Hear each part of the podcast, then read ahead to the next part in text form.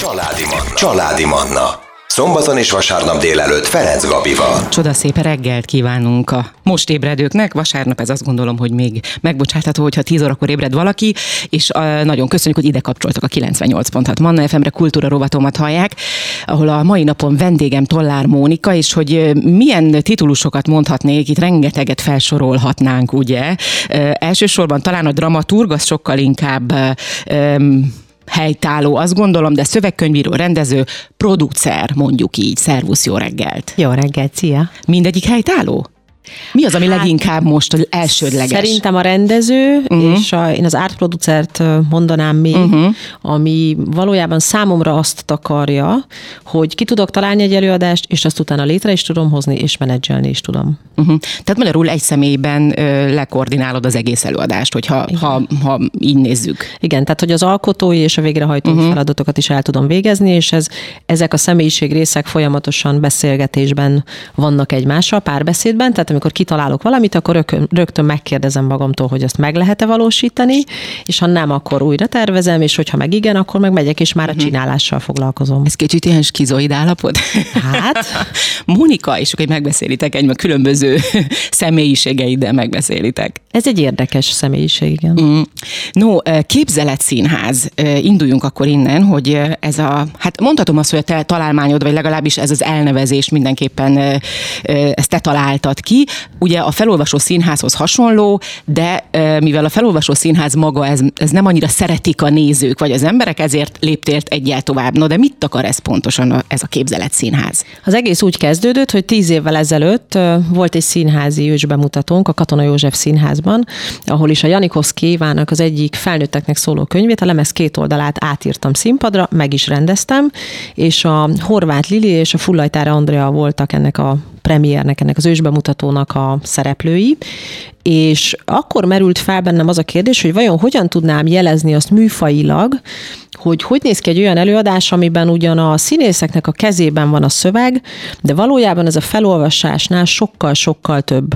Uh-huh. És akkor agyaltam ezen, hogy kellene valami új mű, fogalmat, valami műfai megnevezést erre kitalálni, és akkor kitaláltam ezt a képzelet színházi fogalmat, amit aztán tíz éve konzekvensen használok, mert itt valójában arról van szó, hogy a nézőt szeretnénk bevonni az előadás során, uh-huh. és szeretnénk, hogyha a szöveg hallásának hatására valójában az ő képzeletében jönne létre az egész világ, uh-huh ami ugye elhangzik. Tehát, hogy nálunk nincsenek díszletek, nincsenek olyan jelmezek, amik ezt a, a, a szöveget alátámasztják, sőt, szándékosan a ruha egyébként nem, nem nem adekvát ahhoz, ami uh-huh. elhangzik. Tehát ugye egy nagyon tipikus 70-es évekbeli szöveg hangzik el, és nem 70-es évekbeli ruhában vannak a színésznők, meg a színészek a színpadon. Tehát azt szeretném, hogyha bevonódna a néző, és amikor elkezdődik az előadás, akkor az első meglepődés után valójában a fejében összerakja azt az egész képet, azt az egész világot, amit az Éva szövege valójában életre hív benne. Uh-huh, tehát nem kap egy kész uh-huh.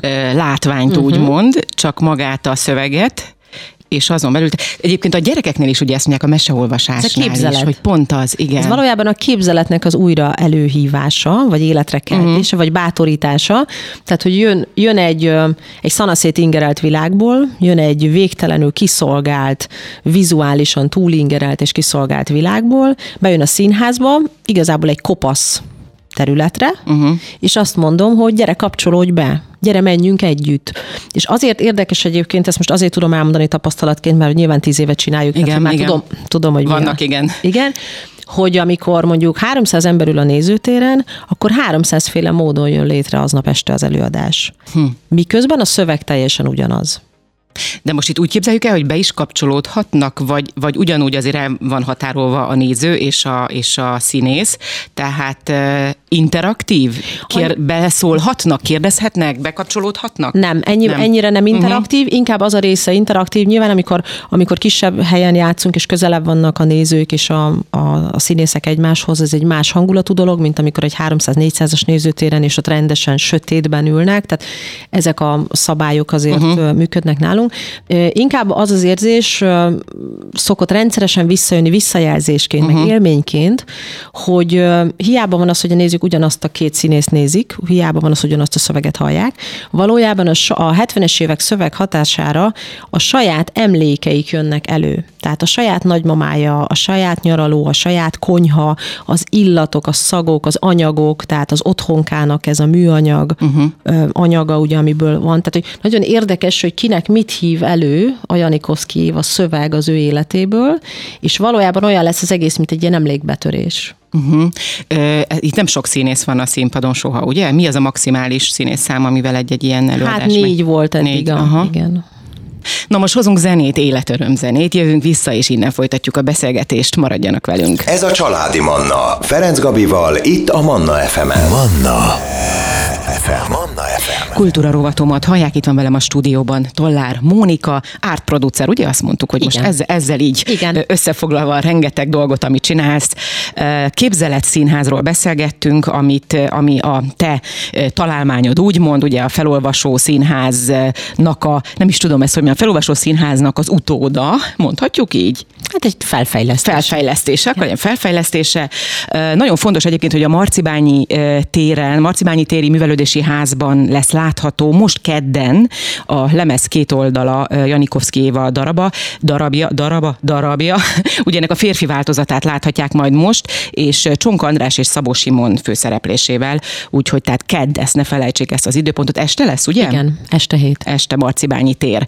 No, beszéltünk itt, hogy mi az a képzelet színház, és azt mondtad, hogy ebbe a pörgős világba nagyon szeretik a nézők, és azt, hogy, tehát, hogy nincs nekik kirakva úgymond a színpadra díszlet, rengeteg színész, füst, zene, stb., hanem itt felmegy kettő, három, vagy éppen négy színész, és felolvasnak valamit, és az ő képzeletükre van bízva az, hogy, hogy mit látnak benne. Ez és azt is mondtad, hogy ha 300 néző ül a nézőtéren, akkor 300 féleképpen látják nyilván a darabot. Mi ennek a titka? Ez egy kísérlet volt annak idején a részemről, és azt mondhatom, hogy ez a mai napig igazából egy kísérlet, mert arra próbáltam megtalálni a választ, hogy képes-e a hiány teremteni. Uh-huh. Hogy akkor vagyunk-e jobban, amikor mindenünk megvan, vagy pedig pontosan akkor, amikor tudjuk, hogy mi az, ami hiányzik, vagy mi az, ami nincs, vagy mi az, ami elveszett, vagy eltűnt. És ez azt gondolom, hogy azért a mai világban, pláne a napjainkban egy nagyon fontos kérdés, hogy a hiányainkkal mit tudunk kezdeni, hogy tudnak erőforrássá válni például a hiányaink, vagy a veszteségeink.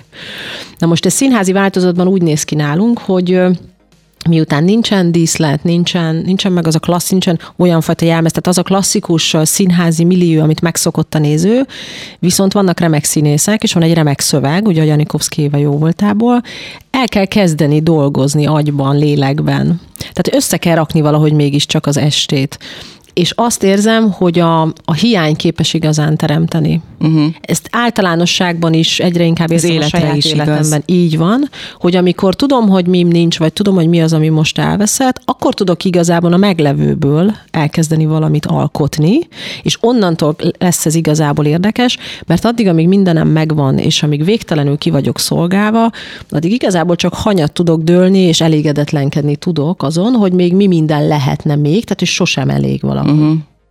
Janikovszki Évának a, a szövegeivel dolgozol. Miért éppen ő az, aki, mert mondhatnánk azt, hogy a, nem is tudom, nyolc vagy hány előadásod van neked? Kb. nyolc, és ebből hat Janikovszki. Éva, jól tudom. Miért, miért ő az, aki, akiből, akivel többet foglalkozol? Mi az, ami, ami téged visz? Ebben nem volt semmi tudatosság. Annak idején, amikor tíz évvel ezelőtt levettem a polcról a Lemez két oldalak uh-huh. című könyvet, és beleolvastam, akkor én valahogy azt gondoltam, hogy az Éva írt egy színdarabot, mert hogy ahogy olvastam, én hallottam a színészek hangját. Hm. És akkor ugye kiderült, utána kérdeztem, hogy nem, az Éva nem írt színdarabot, és ez sem színdarab, igazából ez egy monológ gyűjtemény. Soha senki nem is gondolt rá, hogy ezt megcsinálná a színházban, és nekem pedig valahogy rögtön az volt az első gondolatom, hogy ezt egész egyszerűen meg kell csinálni színházban, mert ez annyira zseniálisan színpadi szöveg. Uh-huh. És ahogy, ahogy egyre többet foglal, ugye elkezdtem megcsinálni az előadást, és elkezdtem foglalkozni vele, és játszuk évek óta, valahogy azt érzem, hogy a, az Éva szövege minden egyes élet szakaszomban máshol talál meg. Uh-huh. Tehát tíz évvel ezelőtt azt gondoltam, hogy értem, hogy miről írt, és valószínűleg értettem bizonyos rétegeit. De csodálatos azt felfedezni magamban, hogy szinte minden egyes előadásnál van olyan mondat, amire aznap este jövök rá, hogy jesszusom, ez erről szól. Hm. Hogy ezt nem is gondoltam volna. Mert x évvel ezelőtt nekem ez a mondat még nem volt olyan, ami engem megszólított volna. És azzal szoktunk viccelődni, vagy beszélgetni a színészekkel egymás között, hogy na kinek melyik mondata volt ma, a, ma este az, amire azt mondta, hogy hú, erre még sose gondoltam, hogy ez erről szól, vagy hogy, uh-huh. ez, vagy hogy ez így tud hozzám szólni. Tehát én azt gondolom, hogy az Évának a szövege egy nagyon sokrétegű, nagyon gazdag, nagyon nagy mélységű, nagy regiszterű szöveg, amiben valójában tulajdonképpen az első, az elmúlt tíz éven benne van, uh-huh hogy tudom, hogy akkor mi az, ami megragadott benne, és tudom, hogy például most mi az, ami a leginkább meghat benne. Uh-huh. Tehát mondhatjuk azt, hogy az idő telik, hogy az évek telnek, mindig más-más felismerések, mindig más-más rálátások, amik, amiket így, amikre így rádöbbensz. Igen. És itt az is fontos, hogy a színészek, akiket kiválasztasz, korban akár hasonló korúak legyenek, mondjuk, mint te, most nyilván nem a te személyedhez hasonlítva, de hogy maga a szöveg adekváltan ezt, ezt kéri. Azt gondolom, hogy az a fontos, hogy a szöveghez legyenek uh-huh. hitelesek. Tehát nem hozzám, mert, uh-huh. mert én ebből a szempontból annyira nem vagyok szerintem fontos. Az, hogy ami elhangzik, uh-huh. az a szájából hiteles legyen. És ebben ugye egy nagy előrelépés történt, mert májusban, tavaly májusban megcsináltam ennek az előadásnak az idősebb változatát, tehát a, az aranylemezt, uh-huh. amiben Bánság Ildikó és Hámor Ildikó léptek először színpadra, és ezt azóta is játszuk, most újabb belépők vannak, tehát Sztárek Andrea, Hegyi Barbara, tehát hogy, hogy megyünk tovább, ugye, mert ennek az előadásnak az is a, az egyik fontos tulajdonsága, hogy a szereplők folyamatosan változnak. Tehát, hogy van egy, van egy idősebb verziója, na most az aztán egészen érdekes, amikor a mondjuk a 40-es, 50-es, 60-as, 70-es generáció együtt van a színpadon, és azt lehet látni ezekben a női monológokban, hogy egy, egy adott női típus, vagy női karakter, elkezd pampogni mondjuk 30-40 éves korában, és 70-80 évesen még mindig tolja ugyanazt. Na majd mindjárt ebben folytatjuk a beszélgetést, most hozunk híreket, életörömzenét, jövünk vissza. Arra is kíváncsi vagyok, hogy miért fontos az, hogy ugye, ha jól tudom, minden előadáson más-más színész van, tehát hogy folyamatosan változnak a színészek. No, jövünk vissza, hírek és zene után folytatjuk a beszélgetést, maradjanak velünk. Ez a Családi Manna, Ferenc Gabival, itt a Manna FM-en. Kultúra rovatomat hallják, ahol Tollár Mónikával beszélgetünk, aki art producer, ugye így neveztünk el téged. Rengeteg dolgot csinál minden, ami színház. Azt gondolom, hogy elmondhatjuk azt, hogy a rendezés, a, a nyilván a szereplő választás, a, akár ha öltöztetést is válasz, vagy kitalálod azt, hogy milyen jelmeztervezést is, mondhatjuk így is? Hát megálmodom, hogy mit szeretnék uh-huh. látni, és ebben vannak segítőim. Uh-huh ugye dramaturg, szóval sok-sok minden, amit csinálsz egy a színház körül. Beszélgettünk arról, hogy képzelet színház, ugye ez is fontos. Aki nem tudott minket hallgatni, de kíváncsi a beszélgetésre, az visszahallgathatja, nem sokára felkerül az oldalunkra, mannafm.hu oldalra, de Spotify-on, iTunes-on is elérhető lesz. És ami fontos, ne felejtsem el, hogy kedden, tehát jövő hét kedden, az, az már február 28-án a Marcibányi téren lesz látható a Lemez két oldala című előadás, Csonk Andrással és Szabó Simonnal, úgyhogy nézzék meg, menjenek el. Ez ugye a férfi változata az előadásnak, általában ezt főként nők ját, nőkkel játszátok? Van egy férfi változat, és van uh-huh. egy mhm. női változat. Felváltva szoktátok? Vagy miből van több? Arra vagyok kíváncsi. Melyik? A nőiből. A nőiből van több. Mm. No, ugye ott hagytuk abba a beszélgetést a hírek és a zene előtt, hogy nálad váltakoznak a színészek, tehát hogy minden előadást más-más színész páros csinál. Tehát én, hogyha mondjuk most megnézem a keddi előadást, akkor legközelebb, hogyha mondjuk annyira tetszik, és megnézném még egyszer, akkor már nem a csonkabandékkal fogom látni. Igen, tehát a most keddi előadás abból a szempontból lesz érdekes, hogy a Simon és a Bandi most először szerepelnek ebben az előadásban együtt. Külön-külön játszották uh-huh. már más-más partnerrel, de most rakom őket össze először. És ez számomra is, meg számukra is egy, egy különleges dolog, és egy kihívás, és egy inspiráció, hogy megnézzük, hogy ők most hogyan vannak így együtt. Tehát ez a két nagyon különböző férfi karakter, hogyan tud a színpadon klasszul együttműködni. És ezeknek az előadásoknak pont ez a lényege, hogy mivel a szereplők folyamatosan változnak benne, a szereplő párosok is folyamatosan változnak benne, ezért igazából nem tudjuk megunni egymást, vagy nem tudunk belesüppedni abba, jó, megtanultuk, hogy ez a dolog milyen, és akkor innentől kezdve van ennek egy rutinja.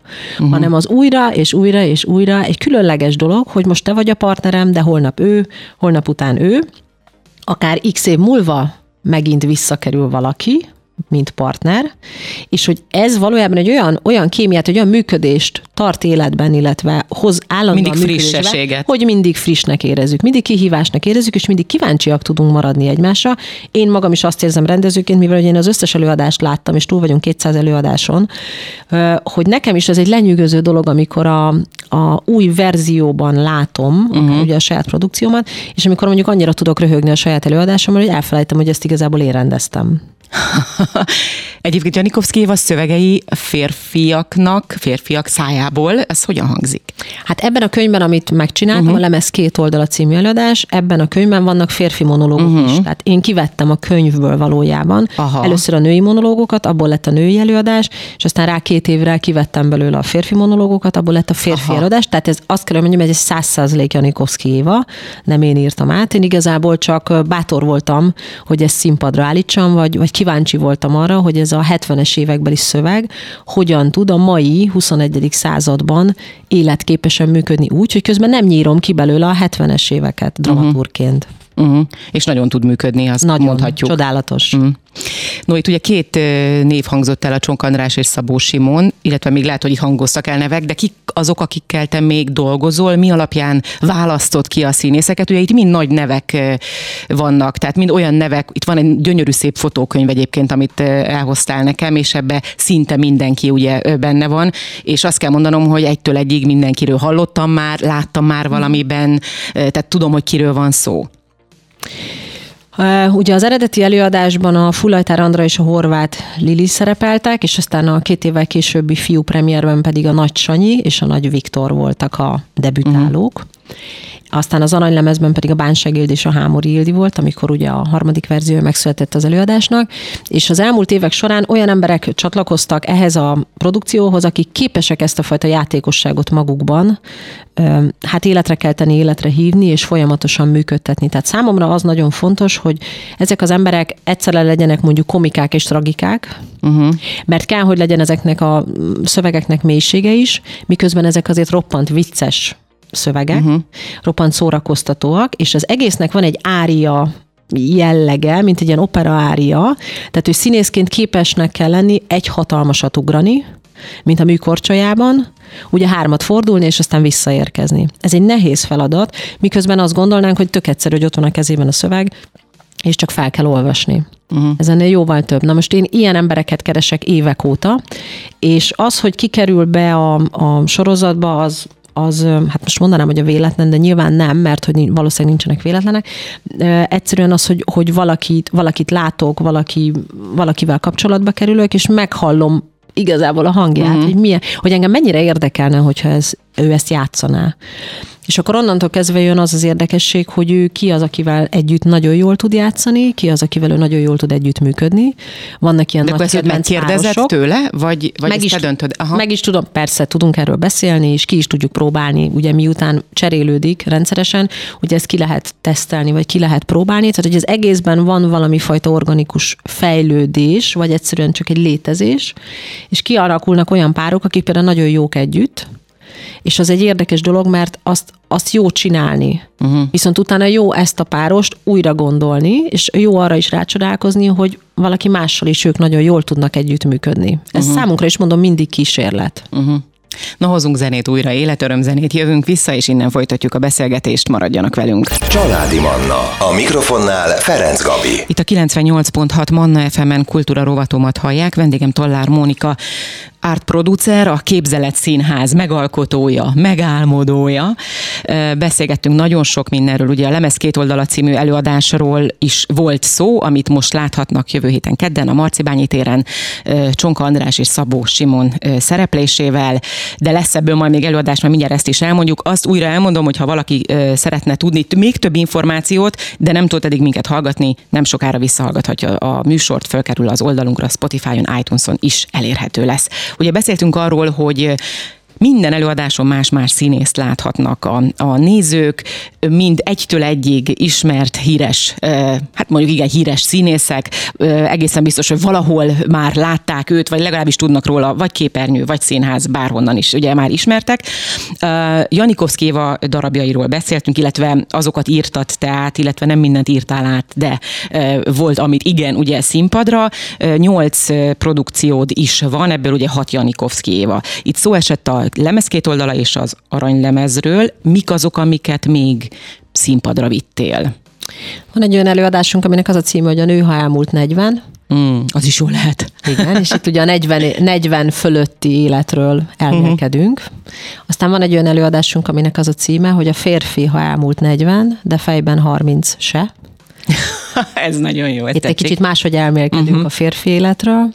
De Azt pozitívan? Persze, mi mindig pozitívan uh-huh. elmélkedünk, hogy nem. Tehát ez, ez egy fontos dolog uh-huh. nálunk, a humor és a derű. Uh-huh az élethez is ez nagyon-nagyon Abszolút. fontos. És Mint túlélési stratégia, ezt tudom ajánlani mindenkinek, igen. Tehát itt a, e, a női és a férfi oldal is megmutatkozik, az, tehát nyilván a nő, ha elmúlt 40, ott a nő, a férfi, aha, igen. Aztán van egy olyan előadásunk, hogy Superlatívus, amiben három fiú szerepel, és a nőkről elmélkedünk de rájövünk arra is, és ezért ez az előadás címe, hogy a férfiak a nőkről csak szuperlatívuszokban képesek beszélni. Tehát ez egy nagyon-nagyon vicces előadás. Itt valójában három műfajt állítok egymás mellé, és mutatom meg, hogy mi a hasonlóság és a különbség bennük. Az Aradi Tibi az, aki a rádió kabarét képviseli, uh-huh. az Inotai Ákos, aki a, a színészetet, színházművészetet képviseli, és a Lorán Barnabás, a Trabarna, aki a stand-up műfaját hozza. Uh-huh és ahogy ők egymás mellett az egyes jelenetekben megnyilvánulnak, és ugye hát roppant viccesek, igazából azt lehet látni, azt lehet végignézni, hogy ugye ez a három nevettető műfaj, amiről ugye azt gondoljuk, hogy jó, hát ez csak olyan egyszerű, meg úgy leöltöző viccesnek kell lenni, hogy ez valójában mennyire nem is egyszerű, és hogy tényleg milyen finomságok és milyen szép különbségek vannak köztük, miközben elsőre azt gondolnánk, hogy hát ez egy egyfajta dolog. Itt ugye most három színészt, vagy három igen, színészt említettél, hogy ezt hogyan képzeljük, hát ülnek a színpadon, ugye azt is mondtad itt közben a zene alatt is nyilván beszélgettünk, hogy bármilyen térben el tudjátok ezt játszani, vagy el tudják a színészek játszani, hogy ülnek, állnak, vagy, vagy mi az, ami, ami plusz azon túl, hogy olvas, és ugye van egy ilyen millió körülötte? A, azt hiszem, hogy a varázsa az az, hogy nem kellenek hozzá színházi körülmények. Uh-huh. Tehát amikor egy, egy helyszín nyomaiban sem tartalmaz színházat, akkor az a csoda történik meg, hogy oda jön a két, három, négy fellépő, és lesz színház. Uh-huh. És erre jövünk rá nézőként, hogy a műfajhoz eredetileg az a varázslat kell, hogy legyen egy, egy nagyszerű előadó. Uh-huh. Aki az, amit csinál, azt nagyon szeresse, nagyon higgyen benne, és őrületesen jó legyen benne, és tehetséges legyen benne. Ha ez megvan, akkor megvan a színház varázsa, és ez az, amitől igazából szerintem ez működik, hogy az alapvetően nem színházi közegben is nagyon hamar tudunk színházat csinálni nagyon hamar tudunk kapcsolatot létesíteni azokkal a nézőkkel, akik azt gondolják, hogy hát itt, hát itt aztán ebből hogy lesz színház. Tehát van az egészben egy, egy rá, rádöbbenés, vagy ráismerés uh-huh. öröme, és nagyon visszamegyünk a műfajnak az alapjáig, hogy igazából mitől lesz színház a színház, most itt Peter Brooktól kezdve bárki okosan nyilván megfogalmazta ezeket, és persze tudjuk a válaszokat, de valahogy a hétköznapban azért mégiscsak az a kérdés, hogyha egy sarokban kell játszani, egy bárpult előtt, akkor abból hogy lesz színház? Uh-huh. Egyébként az, hogy, hogy kiket választasz ki, az csak azon múlik, hogy, hogy legyen neve, és hogy a hangját halljad? Vagy ez nem szempont, vagy mivel ez is egy szempont, de hogy azért emellett vannak más szempontok is. Szerintem nagyon sokféle szempont uh-huh. játszik abban szerepet, hogy, hogy igazából ki az, aki kiválasztásra kerül, ki az, aki úgymond kipróbálásra kerül, tehát hogy ő is kipróbálhatja magát ebben az egészben, hogy ez hogy működik uh-huh. neki. Nagyon fontos az, hogy hogy tud együttműködni a többiekkel, akár duettben, akár trióban, akár kvartetben. Bocsáss meg, volt már olyan, hogy két olyan színész eh, raktál össze, akik mondjuk soha nem dolgoztak egymással, és ott kerültek eh, egymás mellé színpadon, és ők hogyan vagy ott hogyan működött a kémia, a, az az abba több a, hát nem is tudom, a, az érdekesség, vagy több-több a, az izgalom? Igen. Ilyenkor? Aha. Igen, nekik ez nagyon nagy kihívás. Főleg az egy, az egy csodálatos élmény, amikor két olyan ember kerül össze, akik igazából nagyon, nagyon szeretik, vagy nagyon, nagyon respektálják egymást uh-huh. így a szakmában, de még sosem találkoztak. És akkor valahogy mind a kettő úgy érzi, hogy ez most egy megtiszteltetés, hogy ő így együtt lehet a másikkal, és nagyon-nagyon megható azt látni, hogy az egyes jelenetekben például úgy nézik egymást teljes lenyűgözöttséggel, hogy itt van mellettem, jaj, de jó vele lehetek. Ezek, ezek szép pillanatok és hogy figyeli a másikat, igen, folyamatosan. Ja, ja. No, beszéljünk arról egy picit, most már sajnos lejárt az időnk, hogy tehát most kedden lesz a, még egyszer elmondjuk a Marcibányi tér lemez két oldala Csonk András és Szabó Simon szereplésével, és mikor lesz még előadás, mit láthatnak még a nézők? És a lány verziót, akik szeretnék megnézni, akár azért, mert látták a Csonka bandiékat, a Simonékat, vagy pedig azért, mert erre most nem tudnak eljönni, őket pedig március 6-án várjuk majd nagy szeretettel a Klebersberg kultúrkúriában, ahol is Kovács Vanda és Kakas Farkasi Dóra fogja a lemez lányoldalát előadni. És a jövőben természetesen hol tudnak egyébként a, a hallgatóink bármilyen információt, hogy hol lehet titeket látni? Én azt gondolom, hogy leginkább a Facebookon, uh-huh. mert különböző helyeken játszunk, nem egy fix helyen vagyunk. Márciusban is sok előadásunk lesz itt-ott, ott, és mindig a lemez két oldala az, ami egy biztos támpont, tehát hogyha azt beírják, akkor azért ez így megtalálható. Pontosan azért megyünk különböző helyekre, hogy különböző nézőkkel tudjunk uh-huh. találkozni, hogy ne egy helyre betonozzuk be magunkat, magunkat, hanem hogy legyen ebben is egyfajta frissesség, hogy a helyszín is változik, miközben a szereplőgárda is változik folyamatosan. Hát én nagyon szépen köszönöm, hogy itt voltál, és én nagyon örülök annak, hogy, hogy ez a képzelet színház ez létrejött, és hogy mert igenis van létjogosultsága valóban. Amit ugye beszélgetésünk elején mondtunk, hogy az, hogy ebben nagyon pörgős, mindent oda nyomnak, mindent megmondanak, hogy hogy gondolt, hogy csinált, hogy lásd, hogy ebben van egy kis ilyen szusszanás, egy ilyen kis nyugalom, hogy na végre nem mondják meg, én gondolhatok azt, amit csak szeretnék éppen a szöveg mögé. Úgyhogy tényleg külön köszönet ezért. Köszönöm. Köszönöm szépen neked a beszélgetést. Kedves hallgatóim, ebben az órában Tollár Mónika árt producer volt a vendégem.